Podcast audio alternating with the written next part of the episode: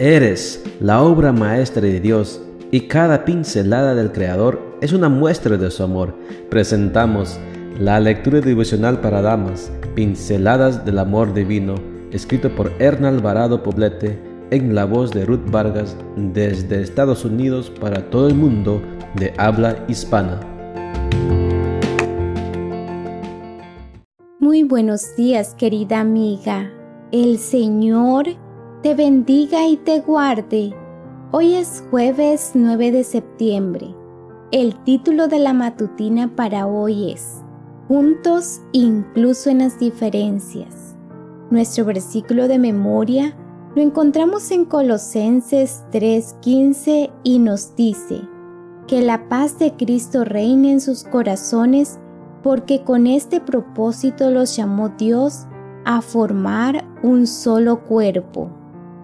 Las diferencias de género no solo tienen que ver con aspectos biológicos o fisiológicos, también influyen los cognitivos, los psicológicos y los espirituales. Las diferencias no nos hacen inferiores ni superiores, mejores ni peores, simplemente nos hacen únicos, pero dotados con la capacidad de adaptación y la inteligencia emocional como para vivir en complementariedad y armonía. La discordia y la pérdida de armonía entre el hombre y la mujer fueron resultado de la separación de Dios en el Edén. Sin embargo, la convivencia entre ambos sexos es inevitable. La experimentamos en la casa, en la escuela, en el trabajo, en la iglesia y simplemente al caminar por la calle o al subirnos a un autobús. Los hombres y las mujeres estamos en la misma barca. No nos podemos abstraer de esta realidad. Entonces, debemos aprender a remar juntos, aportando lo mejor de nosotros mismos. Para una convivencia saludable, debemos desarrollar ciertas virtudes.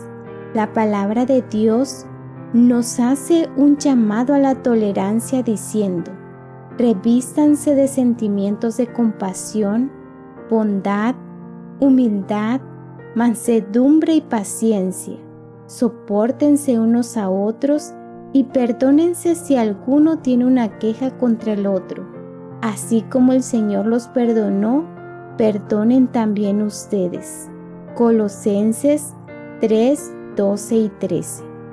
La tolerancia es la capacidad de resistir la molestia que sentimos frente a personas que piensan y hacen cosas diferentes de como las haríamos nosotros.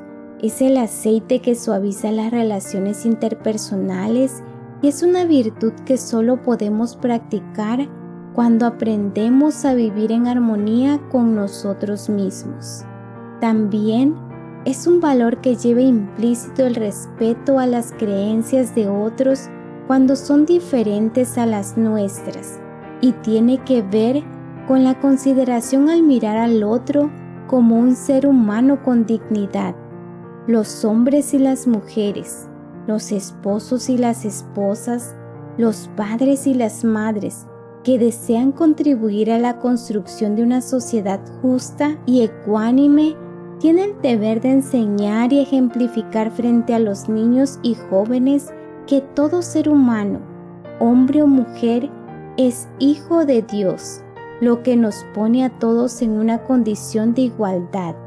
A la vez, debemos enseñarles a aceptar que lo masculino y lo femenino nos hacen diferentes y especiales.